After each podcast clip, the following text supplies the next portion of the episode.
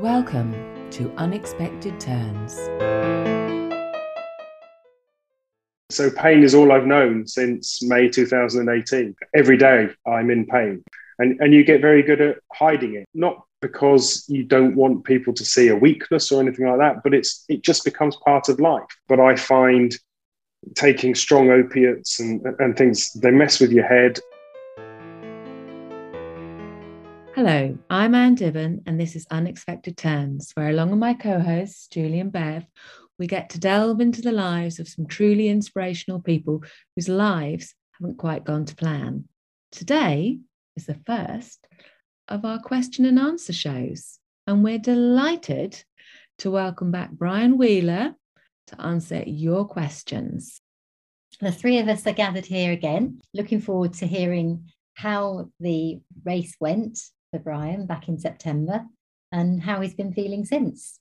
Yeah, he's learning to walk again after being diagnosed with the cauda equina syndrome. And he set himself the challenge to compete in the Southampton half marathon. So, for someone, you know, who was literally paralyzed overnight from the waist down and told he'd never walk again, it was a, you know, a huge undertaking for him to, uh, to run this marathon. Hi, Brian. Hello.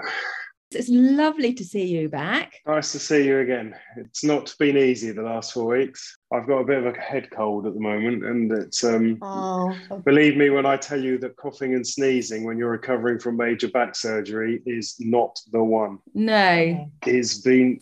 No, absolutely not. Atrocious pain every time. You can't stop yourself, and it's it's been awful. Um, but genuinely, I can't do another one not just yet. Uh, if I if I have to, I have to. But this one's really knocked me for six, really. So you've just undergone major surgery again, Brian, recently? Four weeks ago. What did that involve? What were they trying to do? Spinal fusion again. So I had fusion in August last year. Yeah. No, actually, the first time was March last year. Um, that was a cage inserted. And then, um, so a week before the half marathon, um, I had an episode on my left side which I knew was which I knew was something not right. Um, and I went to see the surgeon and said something's happened, and uh, he scanned me. I said, I said, I have to ask you this, but you, your answer will depend on whether I heed your advice. Said, uh, should I be doing this half marathon? He looked at me and said, Well, I'm never going to tell you not to, but it's going to hurt. And he wasn't wrong. We got the results of the scans after the half marathon and a disc that had was already bulging. It's actually the disc that caused all the problems three years ago. Sadly, I lost a lot of blood in this one. Um, so, so these last four weeks have been really, really bad. I normally re- recover really, really sure. quickly, mm. and uh, and I haven't been able to. Today, I, I did 20 minutes of walking. I put something on social media saying it hurts when I walk and it hurts when I don't. So, what are you going to do? Uh, uh, walking will accelerate the recovery. I know it will, but but the pain is is still there, and that's a, that's a bit of a worry for me. But We'll see. Mm. Um, I see him on next Thursday evening, so um, we'll have answers by next Thursday. Well, fingers crossed. But fingers crossed. I can't. I'm not going to do another one.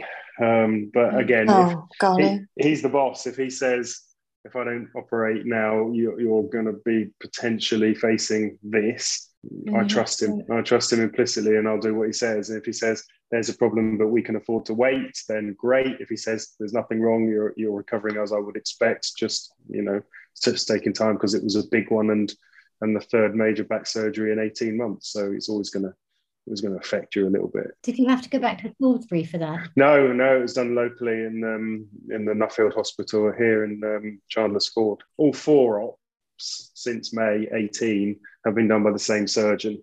And and wow.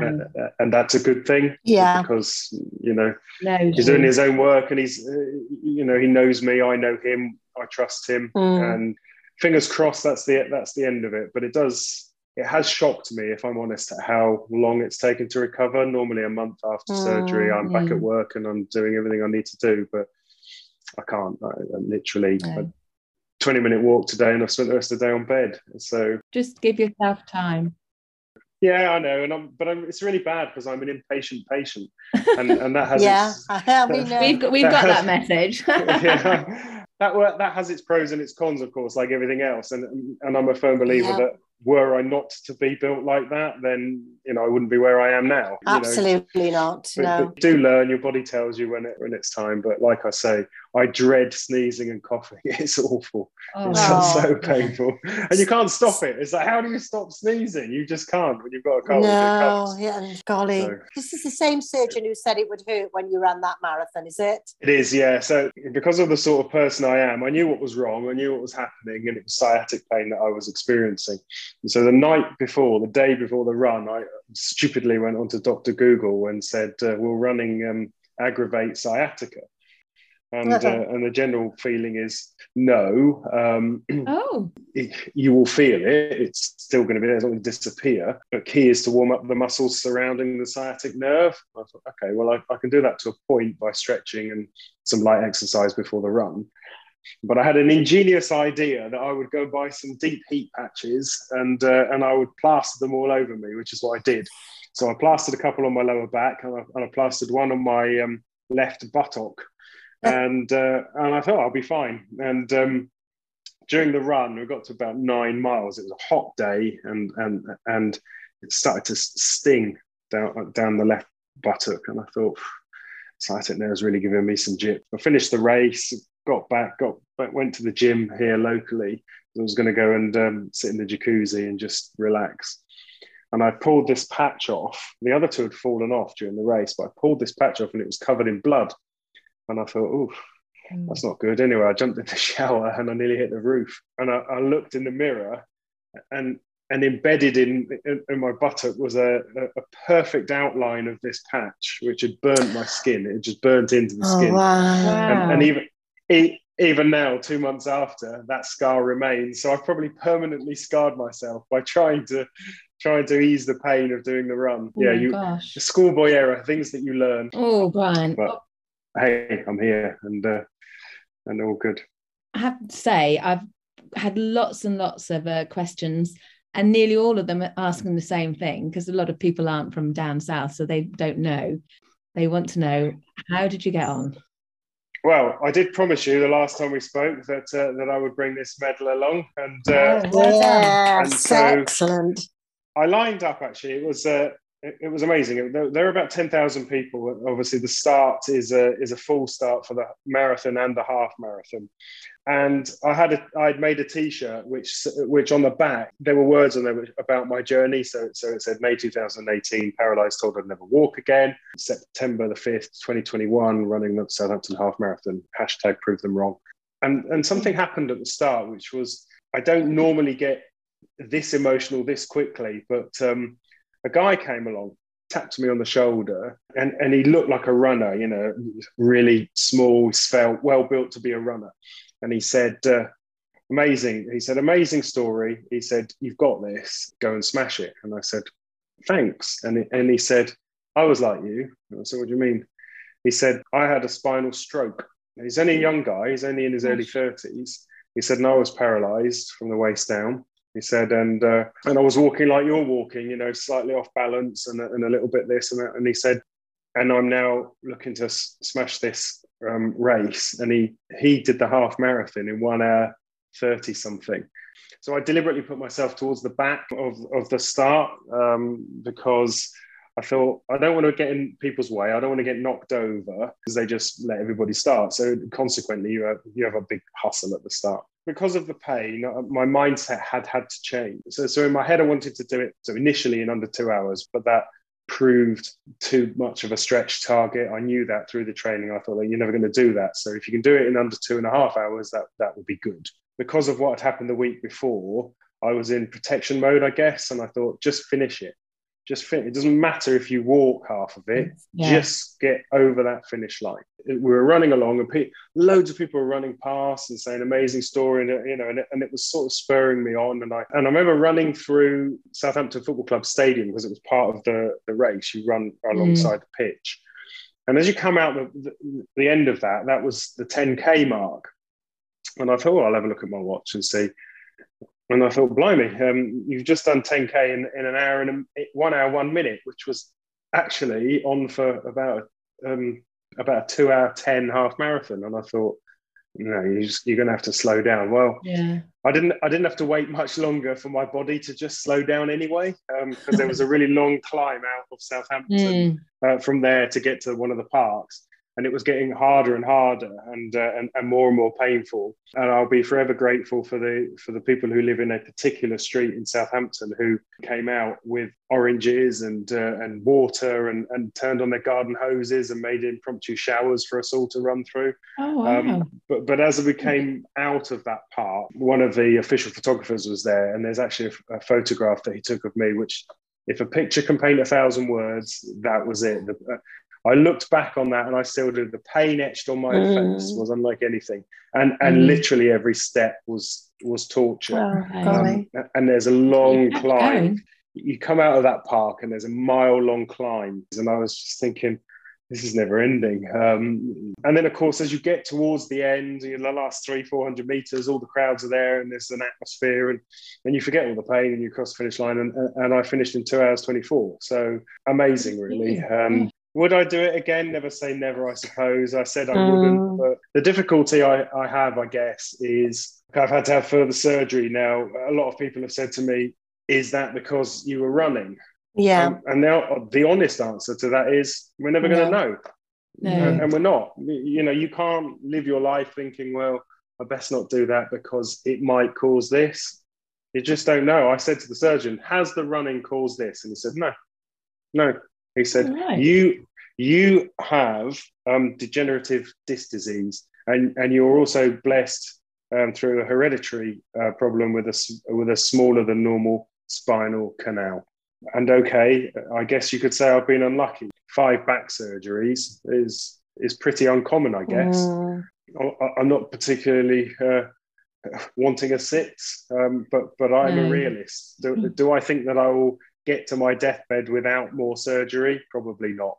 The thing I have to do is just, I guess, live every day to its fullest because what I, what I don't want to happen is I don't I don't necessarily want to go backwards and that's the mm. that's what always everything that I do is in is, is to try and make sure that I I keep this level of fitness or this level of mobilization I suppose if that's the right word but already I'm, I'm, thinking when I start to get out and about now from this latest surgery, I might take one of my walking sticks just to give, because it's a visual sign to other people to say, yeah. give this person a little bit more room because uh, otherwise people don't know and, and, and what, why and how would they know, you know, you get knocked and, and, and if I get knocked on the floor, I'm, I'm like an upturned yeah. turtle. It takes me ages to get back mm. up again. So, uh, but hopefully, um, in a few more weeks, I'll be a bit more mobile again.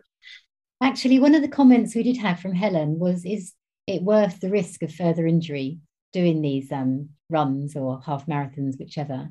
So, does that make you think that maybe there's another sport you could direct yourself towards instead? It's a good question. It's one I've asked myself. I think I said on the on the original podcast that running was always something that I turned to both for physical and mental mm. well-being, yeah. and I, and I was never able to recreate that.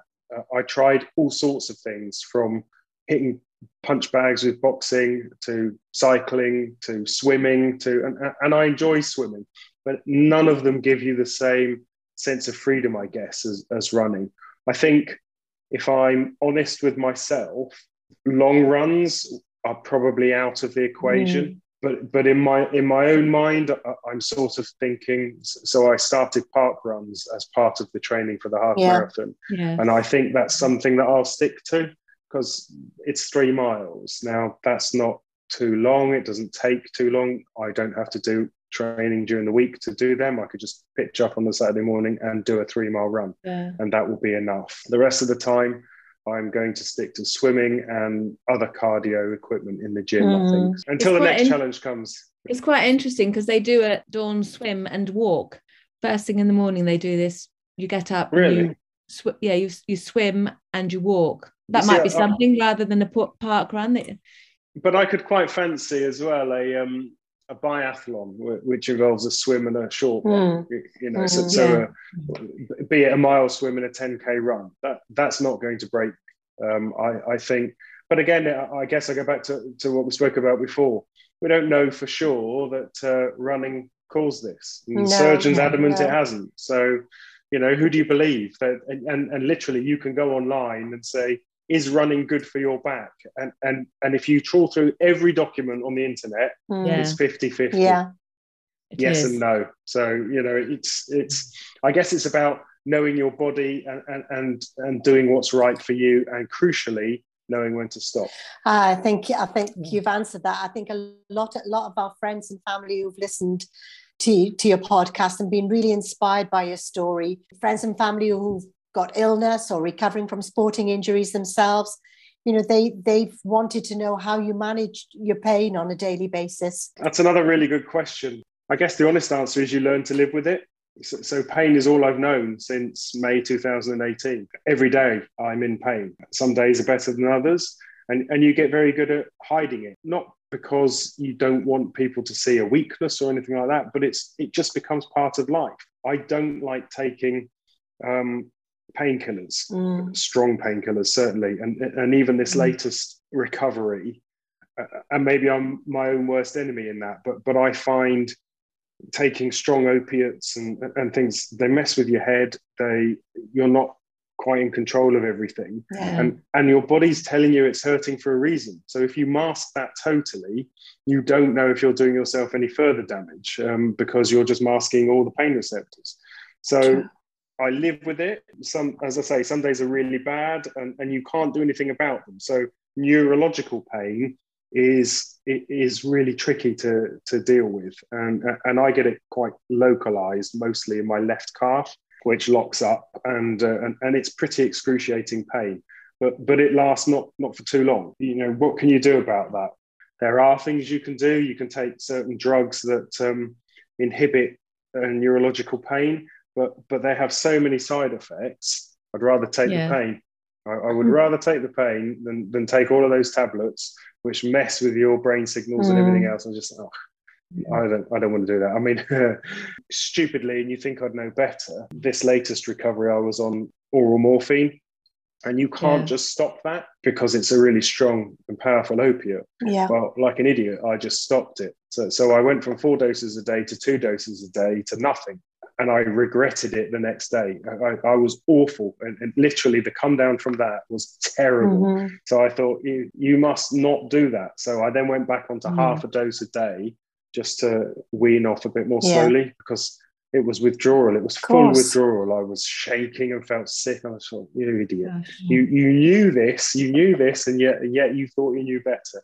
So you live and learn as well. Sometimes, you know, you it's just uh, in my rush to get off those tablets, uh, I made myself more ill potentially.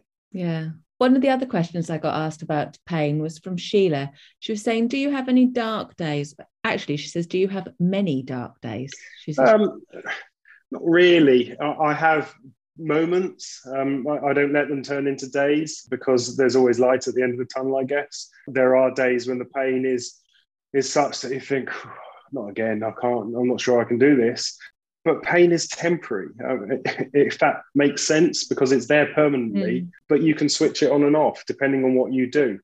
I found that certainly in the early days, if I sit and, and allowed myself to focus on the pain, it, it became all consuming. And so it, it almost felt worse because you're, oh, I'm in pain, I'm in pain. And then you feel like you're in more and more pain. Um, so I chose a different route, and I thought, well, pain's there. Try and switch it off. Try and try and keep yourself busy. Try and do what you can do. Do stuff that you enjoy. Get get out. So I found walking.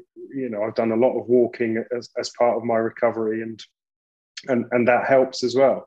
But yes, there are there are dark days, and and, and you know the people that I interact with who have had you know life changing injuries spinal cord injuries and other things have exactly the same thing mm. and, i think now in general society people are more open about that and it's not the taboo mm. that perhaps it once was it, you, you, know it's it's fine to have those days you just have to acknowledge it and but you also have to be alive to the fact that if a dark day becomes two becomes a week becomes a month you need to do something and get some help for that because you very quickly start a spiral of descent if you uh, if you don't address it.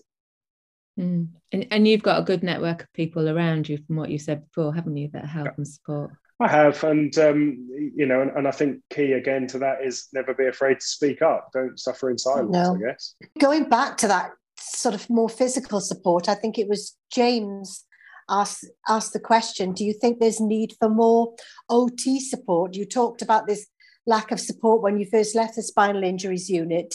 That you were sort of left to your own devices in terms of organising your sort of physical support, you know, to aid your recovery. So, do you feel there's need for more structured support to get people back into work and into a daily routine? So, I can only speak on from from my condition, and and the answer to that is 100% yes. To be discharged from an NHS hospital, who, who incidentally were brilliant the whole time I was there, yeah. got me from a position of being there in a wheelchair, unable to do anything for myself, to walking out on crutches and then to say you're on your own that's a failing of the system for me you know to mm. say there is no there's no pathway for this condition that you've that you've been afflicted with we'll put you down for outpatient physio there's a 12 week wait for mm. it see you later mm. it's like what yeah.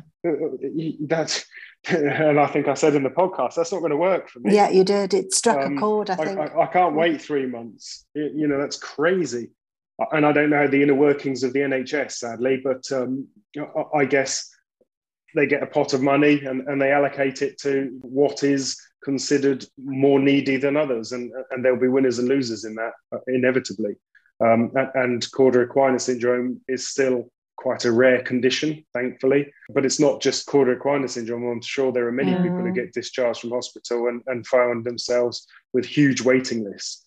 I also, uh, I suppose, you're pressing my buttons a little bit here in that the other interesting thing is the way that some of the decisions are taken by government, both uh, nationally and locally, with the issuance of a blue badge. Let's use that as an example. Mm-hmm. Now, it's a very strange and, and almost archaic set of rules, and, it, and it's based upon how far can you walk. And if you can walk more than 50 meters, that's it, you're not entitled to one. And right. it's like, you don't quite understand that, that it's not really all about how far I can walk it's how fatigued do I get? But but crucially, certainly for people with with spinal injuries, it's the space that a, a, disabled bay allows you to be able to open fully your car door yeah. and get out mm. of your car because we all know what it's like in a car park. Mm. If mm-hmm. you're in a normal space, you need a sardine can opener to get out sometimes. And you try doing that with a bad back. So so yeah, there are the, there are lots of lots of ways I think in which that support could be proved. And you've only got to look really at, at the news this week and, and the Israeli minister mm. attending COP26 exactly. in, in her wheelchair, and she couldn't get into the into the venue. Yeah. Now, now, the, now that venue is a fully accessible venue. So, so, so that's not a fault of the Scottish government. What have the UK government done to mean that this lady can't get into an event? I mean, it's crazy, and and and we we've got so much more work to do as a as a country in terms of that. But but I mean, to answer that actually that actually leads on to Brian's question. Brian Harris, that is not, yeah. not you, Brian, obviously. um, he he asks. He asks, sorry, I've given out a, a, surname there. Oh, never mind. Sorry. Um, yeah, Brian Harris asks, can you talk about some of the challenges disabled people are still facing today and how you would go about addressing them? So that leads exactly into what you were saying. Yeah. So I think there are a couple of strands to that. So I, I, can't remember whether I said this in the podcast. So, so if I did, stop me and, and, I won't repeat it. But one of the things that that was a huge frustration for me was how you were made to feel like a, a second class citizen um, in in a lot of situations. Actually, you know, disabled mm-hmm. toilets which were not available because they're being used as a storeroom. Um, w- when I went to a shop um, and, and, and the person who was pushing the wheelchair. Uh, uh, but but I did all of the transactions, so I put the goods onto the onto the conveyor belt thing. Um, gave my card to the um, oh no, sorry, before that point. So, so I put the food on, and the, the cashier rings up the, the total, and then speaks to the person who's pushing the wheelchair. totally ignores mm, me. Yeah. And, and to be fair, uh, every time that happened, um, the people that that were with me said, well, "What are you asking me for? He's the one who's who's buying all of this," uh, and and and that is a very good way of pulling somebody up. And it's not making a scene. It's not, I mean, it's slightly mm. embarrassing for them, um, but, but it makes them realize that, yeah. that just because somebody is in a wheelchair, it doesn't mean that they're, that they're not a, in inverted commas, worthy citizen. And also, and I guess this is cultural, people are very quick to judge. Yeah. And, you know, I've heard and, and had to tackle things like, you're too young to be disabled. you don't look disabled. Or what does that mean? You know, yeah. what do you want me to do? Drag my leg behind me? Or, you know, it's crazy. Very early on, I remember parking in a disabled bay. And I mean, blimey, I'm not, I'm not that young, but I, I remember an older couple st- stood and stopped, stopped where they, and watched me. And I thought, oh, I'll have a bit of fun here. and they were really staring at, and I thought, she wants to come and say something. So uh, let's see.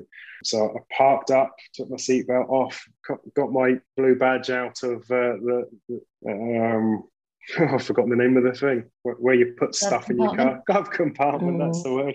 I put it on the put it on the dashboard and uh, got out of the car. And, and, I've never seen two people scurry away as quickly as these two. Thought, that's a shame. That's a real shame because I was looking forward to engaging with them and asking them if they had a problem and if it, and what it was. But those are things, and okay, I jest a bit with that, but but it does just make you think, well, where do people get off on this? Yeah. And, you know, who do they think mm-hmm. they are? They may argue they were in support of disabled people because they were looking at somebody who perhaps wasn't, who was parking in a bay where they're not entitled to park. I'll never know because they didn't stop to hang around and have that conversation with me. But they were they were making a judgment which they had no right to make. Well, of course, and it's none of their business no, to be true. to, to yeah. be totally frank. But what more support can be be done? I think just recognizing the difficulties. All too often, disabled people are left to their own devices. I mean, the, the medical professionals that that we deal with are excellent, but there's only so much they can do. Uh, the rest of it becomes societal and uh, and also I don't want to get into politics, but governments can do more and should do more. We don't choose to have a disability. Um, you're either born with a disability or, or you or something happens, which means that you're then faced with living with a disability. And some people have far more issues on a day-to-day basis than others. But but I'll tell you what every disabled person is very very good at is getting on with their lives regardless of what obstacles are put in their way. Yeah. When you say government needs to do a lot more to help, have you got any one thing that they could do? I know there are thousands, but what would be your first thing? You've talked about society as a whole needs to be more accepting, but what might government do? So, so I think one of one of the things I would do to, to make life a lot easier is simplify a lot of the processes and red tape that surrounds getting the care and the assistance that you need as a disabled person. Mm. It's crazy. You have to fill in mm. 60, 70, 80 page document. And some people really struggle with that, especially, you know, imagine if you've had a brain injury and you're struggling to read and write, and then all of a sudden, in order to get the help that you need, you've got to fill in this 80 page document. You've got no chance. Yeah. So you have to get help just to fill in the form to do that. Uh, and again, that could be solved by having a face to face chat with an appropriate person who fills the form in for you. Yeah. You know, uh, they assess yeah. you properly rather than giving you, you know, shoving a bit of paper in the post, say, fill that in. And that's where it falls down for me mm. because it gets sent back to somebody in an office who hasn't assessed you, don't know you, can't see what you have to deal with, and they make a decision based upon a set of criteria. Yeah it's yeah. a bit faceless really that and, and that's one of the things i would change. Yeah i think one of the other things is that people who've never experienced disability whether it's themselves or as a friend or family member don't always see the problems. For instance i know if people who are disabled want to go to just concerts or shows or anything like that they have to get through a special help line um, in order to buy the tickets and then they're allowed to buy one other ticket mm-hmm. to go with their own. Things like that I know do crop up for people. And so I think as a whole, society needs to address things where they make people who are disabled more on a level.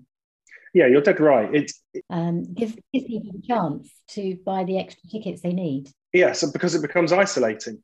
Mm, you, you, know, absolutely. why should you have to decide um, out of your five friends which one comes with you? I mean, it's, it's, it's crazy. If you're able bodied, you don't have to decide. Um, no, well, you yeah. may decide, but for totally different reasons. but uh, you know, you, you have choice. You don't have choice as a disabled person. Absolutely, yeah. Then often having to sit in a separate area and hope that you'll bump into your the rest of your group in the break or interval or something. Uh, and, then when you want to go to the toilet, you, find that there are people who can't be bothered to queue for the for the in inverted commas normal toilets. So so they're all in and out of the disabled toilet. So you can't go in there. And when you do finally get in there and get back, you've missed the start of the concert or the football match or whatever.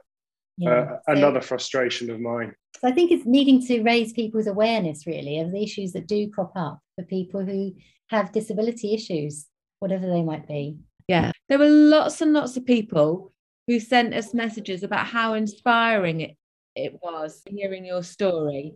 I thought you might like to hear some of these messages. Just this one's from Liz. Absolutely inspirational, especially after fracturing my vertebrae this year through cancer. Thankfully, nothing like you, though, with your paralysis. What strength of character? She says, You have given her, and she's very thankful, you have given her great hope that she'll be back cycling hills again next year. So Good. Thank you and for she that. Will be. She will be. She'll be she'll be thrilled to hear you say that. Jeff talks about memories of his prolapse disc that he had in 2005. And like you, he says he was told his running and cycling career was over. Again, he says, you know, he's now fully recovered. And he says, again, your story is absolutely inspirational. He's going to keep going. Good. So that was good. I also got a message from David Smith, MBE. He says, You sound really, really motivated, but he's, he does say he's happy to offer any advice or help in any way he can.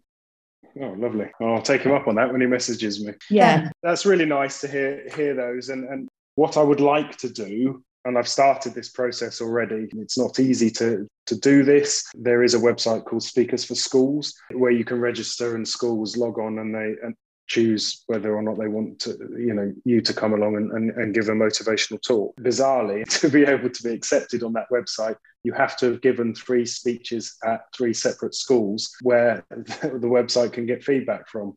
So you have to do the very thing that you want to do to be able to do it. So I'm contacting yeah. all the schools locally. If by telling the story, I can help just one person every time I do it, then then that's success for me. Because all too often people don't hear other people's stories and, and you know mm. they can find themselves with this hugely life-changing event injury call it what you will. And it's very easy to think that's it. That's the end of my world. And, and of course it would be if you if you thought like that and thought oh that's it. I'm not going to do anything. That's the end. There's always a solution. You can always do something. And, and i take my inspiration off loads of different people. There are loads of people on on social media who i follow who've lost limbs and uh, you know, had spinal cord injuries, and they mm. it's phenomenal, totally inspirational, and and we all feed off one another.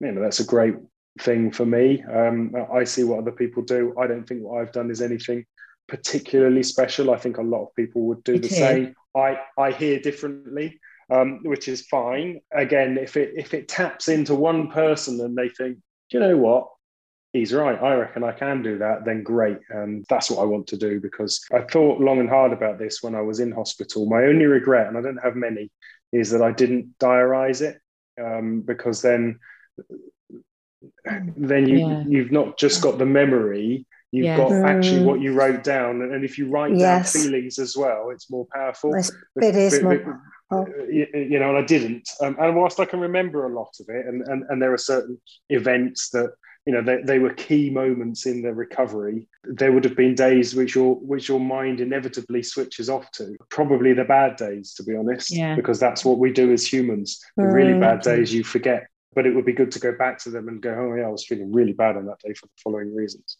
Yeah. It is hard but you get through those moments and you've gone through those. And from the messages we've had you've inspired more than one person. And I'm really pleased. And to all of the people uh, that you read out messages from, I just know that, you know, from the little I've just heard, that they'll achieve what they want to achieve, most definitely. Ah, oh. that's lovely to hear. I'm sure they will. I was just going to ask Brian that obviously you you raised a considerable amount of money for Aerobility, and I was wondering, could you give us a little update on on Aerobility and, and where you are and anything that might be happening there that would be of interest to our listeners? Well, yes, perfect timing, really. So, so Saturday, twentieth of November, is our annual Aviators Ball, which is held at the Sofitel Terminal 5 at Heathrow. Um, right. 450 guests. Wow. Uh, it's it's our end of year biggest fundraiser. We have a huge auction which is online. It will be live soon on the Aerobility website, which is aerobility.com, with some fantastic money can't buy prizes, really, um, r- ranging from you know flight with the, with a blades aerobatic display team all the way down to uh, aviation memorabilia uh, and all sorts. The Red Arrows attend the event. Um, they always put up one of their red flying suits for auction as well. Yeah. Um, and it really is a brilliant event uh, and the highlight really of our calendar. Last year we we couldn't do it obviously because of the pandemic, so Yeah. we did we did the ball at home, um, and, and so we streamed Yeah. it, and, and everybody got together and we all cooked our own dinner parties, and the charity sent out packs with um with our renowned aviation cocktails, and uh, and we all had a really good night. But but it will be really good to get back together. yeah. and, um, I bet it will. a- and I'm looking forward to attending that. And, and, and I'm hoping that fatigue level wise, I'll be able to enjoy the whole night. But even if I'm only there for a couple of hours, it will be great. And in terms Sure of the monies raised so far, it's just shy of nine thousand pounds. So I'm really, really pleased. So uh, you know, it's really good. And and we've had a, a couple of appearances on the local TV news, BBC Yes. South today. Um, one before the race, and then just a couple actually after. It's been really good actually to give you know that sort of coverage to the charity because we are a small charity, and uh, and and if it opens eyes to, to disabled people around the, the south of England, then Mm. then great. And that that was the aim as well. So yeah, really pleased. You mentioned aerobility. Quite a lot of people have asked, what next? Yeah, you've mentioned Yeah. you might want to do a biathlon. What other plans have you got? Um, at the moment, none, um, and that's the, that's the honest answer. Because deliberately, I, I've given myself some time to recover from this surgery. Um, once I'm back to to a level of fitness and mobility, then then I'll start thinking about what's next. Although, to be fair, actually, I said none. Uh, it's not strict. It, it's not strictly true, but but this isn't fundraising. This is more of a um, this is a personal goal. Uh, and I did touch on this in the in the original Yeah. podcast. So to regain my pilot's license. Yeah. Now that's that what hasn't Yes. happened. Yeah. it's not happened that this was really- year, yeah. but it will happen next year. The pandemic played a part in it. Mm. Um, my surgery last year played a part in it. The flying school reopened, but sadly, the person who runs the flying school contacted me on October the 4th and said, We're ready Oh. for you. And I said, I'm Oh. going into hospital in two days' time, Yeah. and that's going to knock me Oh. out for a while. So I'm hoping, well, not hoping, I know that by this time next year, I will have regained my pilot's license. And then uh, I will come up with another plan, no doubt, uh, to raise some more money for the charity. Where where do you do that? Is that good? Where do you do that? No, uh, it's actually going to be at um, Daedalus, Lee-on-Solent. Oh right. So Oh. it's uh, or, the, or the newly named Solent Airport, as it as it's now known, Okay. I No, I didn't which is that. great bec- because when you take off from one of the runways, you're you're straight out over the sea, um, pointing at the Isle of Wight. Oh, You can get all around the south coast very very quickly, and of course, it's only forty minutes to to fly over to France. So um, you know, lo- lots of adventures ahead. Oh, Definitely. sure. You've got lots of plans, but no sporting challenging plans. So Not sounds yet. good to me. Well, not yet. Have a rest. I think just enjoy the Mm. success that you've just had yeah. and get yourself fit. Yeah, I'll just take the opportunity to, to anybody who listens to this, if they, if they want to read a, an inspiring book about how you can push your body and mind to its absolute maximum, I would recommend a book called um, Can't Hurt Me by an American guy called David Goggins, who is one of the most phenomenal human beings uh, that walks on this planet. What he overcame to, to become what he is now is truly phenomenal. And I would recommend that to anybody. Oh, I should Okay. definitely look that up. Mm.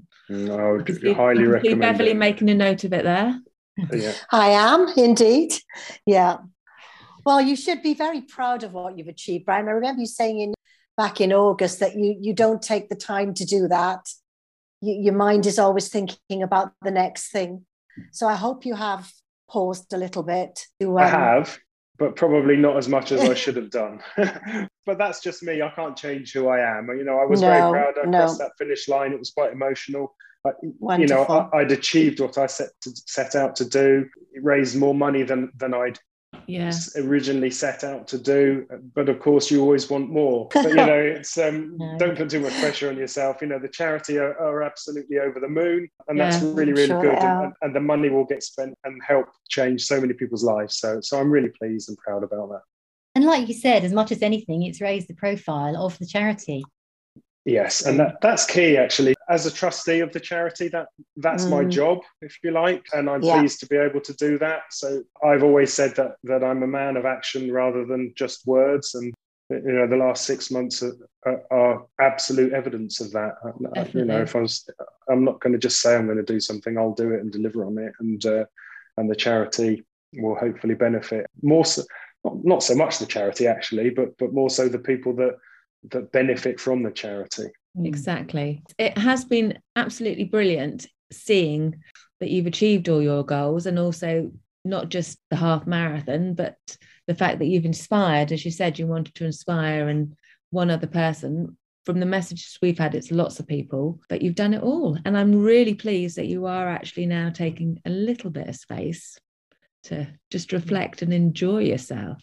Needs must. Needs uh, must. Yeah, yeah, it's uh, once I'm, uh, you know, I'm back in the hydrotherapy pool tomorrow. So, so I'm, oh, I'm like brilliant. a, I like a kid before Christmas. Tonight, tonight's my Christmas Eve. For me, that's a shift in mentality now. To right yeah. now, now you can start getting back on the rehab. Yeah. Certainly, the warm water of a hydrotherapy pool is uh, is really really nice. That sounds. So I'm excited. Well, it's all exciting. Well, thank you very mm. much, Brian, for answering all our questions. It's been fascinating the messages that we have had back from yeah. people. And I know that if you do get into those schools and reach those children, they will really, really benefit. I think it, life lessons definitely to be learned for those children. So I really hope that that works out. Well, I hope so. And, uh, and, and if I can just take 30 seconds to say thank you very much uh, for the opportunity to, to speak to you. And uh, you. I'm glad that, that the message has resonated with so many people, and that makes me really proud. Mm. Good to talk to you again. Thank you. Thank you. Wow.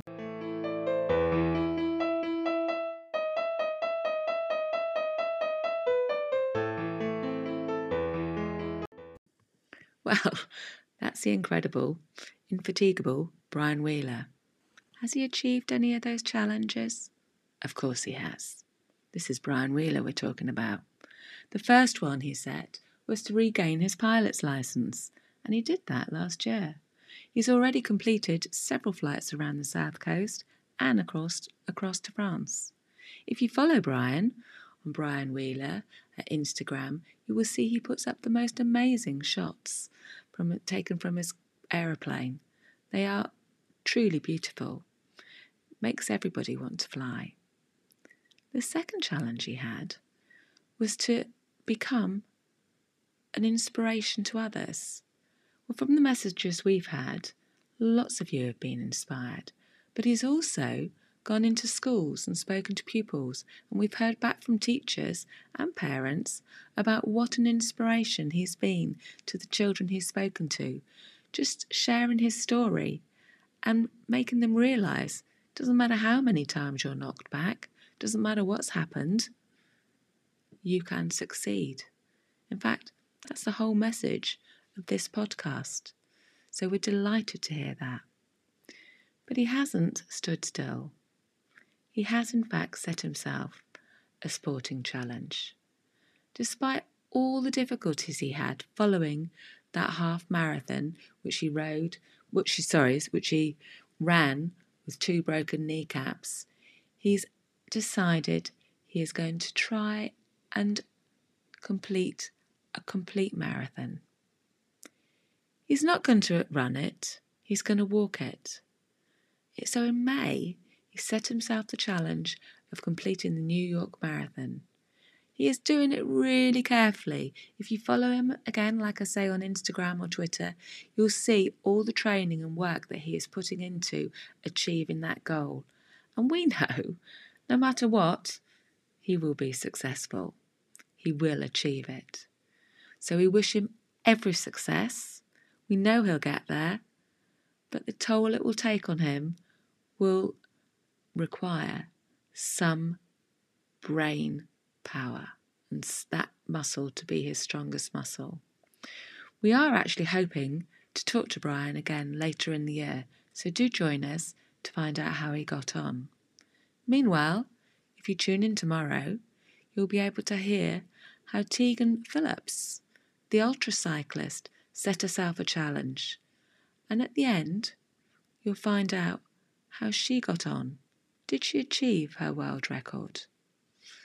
Look forward to hear you listening then. Bye. Thank you for sending in all your questions and messages. Without you, we couldn't have done this. And of course, thank you to our guest, Brian Wheeler. Bye.